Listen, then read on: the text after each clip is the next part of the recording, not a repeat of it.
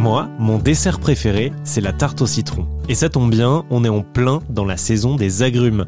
Les agrumes dans le commerce, ça se trouve au détail si vous voulez les consommer, en pot si vous voulez les cultiver. On le sait moins, mais les agrumes, ça peut aussi se planter directement dans la terre, dans son jardin. Pour cela, il faut quand même respecter des principes aussi complexes qu'indispensables. Alors pour débroussailler tout ça, deux passionnés ont récemment sorti un livre, Agrumes résistants au froid, c'est aux éditions Ulmer. Il s'agit de Bertrand et Olivier Bigiot. Ce dernier m'a reçu chez lui, dans son jardin rempli d'agrumes de toutes sortes, dans la campagne de Haute-Garonne. Voilà quelques extraits de notre entretien. D'où ça t'est venu, cette, euh, cette passion pour les fruits exotiques et donc les agrumes? Mais en fin de compte, j'ai toujours été euh, passionné par le monde végétal.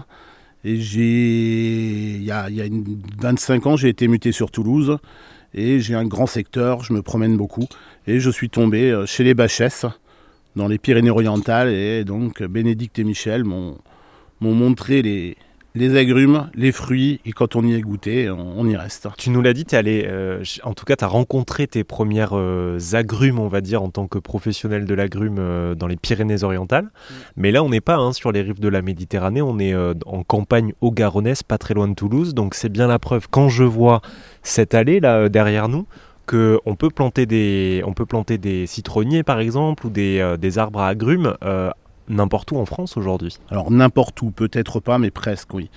En fin de compte, au départ, j'ai commencé par tout le monde. J'ai commencé avec des agrumes en pot, des citronniers, des orangers, des mandariniers.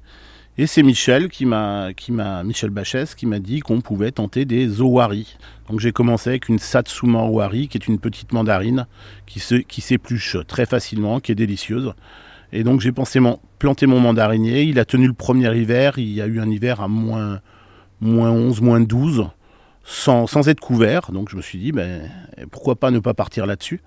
Et donc euh, j'en ai parlé avec euh, Michel et, petit à petit, ben, Maintenant, j'ai, euh, je sais pas, 55, 56 agrumes en pleine terre. Dans les jardineries, quand on veut un petit peu euh, décorer son jardin, on va trouver des, euh, des, citronniers, ce genre de choses, dans des pots. Et en fait, toi, la spécificité, c'est ce dont tu parles dans ton livre, c'est que c'est planté en pleine terre. Hein. Et ça, c'est pas hyper, hyper commun. Non, c'est pas commun du tout. Et c'est pour ça qu'il y a quelques années, un ami, donc Bertrand Londex, on a fait le bouquin tous les deux, est venu me voir et c'est lui qui m'a proposé, tiens, pourquoi on ferait pas un livre? Et on s'est mis à faire ce livre. Et euh, on pensait bien que ça avait un potentiel intéressant parce que chaque fois que les personnes viennent à la maison et voient les agrumes en pleine terre et surtout les gouttes sont assez bluffées. Mais on ne pensait pas qu'il y aurait une telle demande. Hein. Là, ça a explosé depuis deux ans, c'est incroyable. En fin de compte, l'agrume, c'est pas très compliqué. Acheter un agrume dans une grande surface, c'est un agrume de peau. Pour pouvoir le planter en pleine terre, il faut deux conditions essentielles. Déjà, il faut la variété qui résiste au froid et deuxièmement, le porte-greffe. Tous les agrumes sont greffés. Et donc, il faut vraiment connaître son porte-greffe. Un agrume qui va venir d'Italie, qui va venir d'Espagne, euh, il est souvent greffé sur un porte-greffe qui ne résistera pas au froid. Donc, même si on met un yuzu, qui est un agrume très résistant, euh, si on l'achète provenance d'Italie, par exemple, bah, premier hiver, il sera mort pas à cause du yuzu, à cause du porte-greffe. Moi non plus, je ne savais pas vraiment ce que c'était un porte-greffe. Olivier m'a expliqué que, euh, contrairement à un arbre classique, un arbre à agrumes ne se sème pas avec des graines ou ne se bouture pas, ou du moins ça ne marche pas vraiment. Le mieux, c'est de le greffer. Cultiver un plant résistant au froid et greffer dessus, littéralement on enfonce une branche dans une autre, hein, la variété de son choix. Tout ça, vous pouvez le lire dans son livre. Bref, on continue l'entretien. Des agrumes, on en connaît un peu hein, dans le grand public. On a mandarine, clémentine, citron, orange, yuzu, pamplemousse ou pomelos. C'est à peu près tout. Pourtant, je crois qu'il y en a beaucoup plus que ça. Ah oui, il y en a beaucoup, beaucoup, beaucoup plus que ça. Bon, là, il y avait les kumquats en plus, mais il le, monde de l'agrume, je ne sais pas exactement, mais pour l'instant, il y a plus de 1000 variétés répertoriées, hein, largement. Ce qui est intéressant en pleine terre, c'est qu'on peut planter des kumquats, on peut planter des citrons, on peut planter des oranges, on peut planter des pomelos, on peut planter euh, des clémentines, on peut planter des mandarines. En fin de compte, dans chaque variété, il y, a des y a des sélections qui sont un peu plus rustiques que les autres. Si par exemple, euh, à Toulouse, je veux planter une orange, je vais planter une orange Navellina elle est rustique à, quand elle est adulte à moins 10, moins 11. Voilà, c'est tentable. Par contre, il ne faut pas acheter une, orange classique. Ça, restera une orange navelle pour rester en terre. Pareil pour les pomelos, euh, si on veut avoir un pomelo qui tienne un peu plus que les autres, il va falloir aller sur un pomelo euh, dit Enzo, Welker, Rio Red. Voilà, en, surfant sur les variétés, on arrive à avoir des, des, variétés qui sont un peu plus rustiques que les autres. Je peux te poser une question de petit garçon, euh, encore une fois de très très novice. C'est quoi la différence entre une clémentine et une mandarine? J'ai jamais su. citrus mandarina, citrus clémentina. La différence, elle est, vraiment pas énorme. En fin de compte, avant, il y avait des mandarines. L'homme n'aime pas les pépins, on va dire, pour être euh, très, très terre à terre. Et donc, ils ont créé euh, euh, la clémentine. La clémentine, normalement, est sans pépins. Normalement. Voilà. C'est deux genres un petit peu différents, mais on peut dire qu'une clémentine est une, fait partie de l'ordre des mandarines.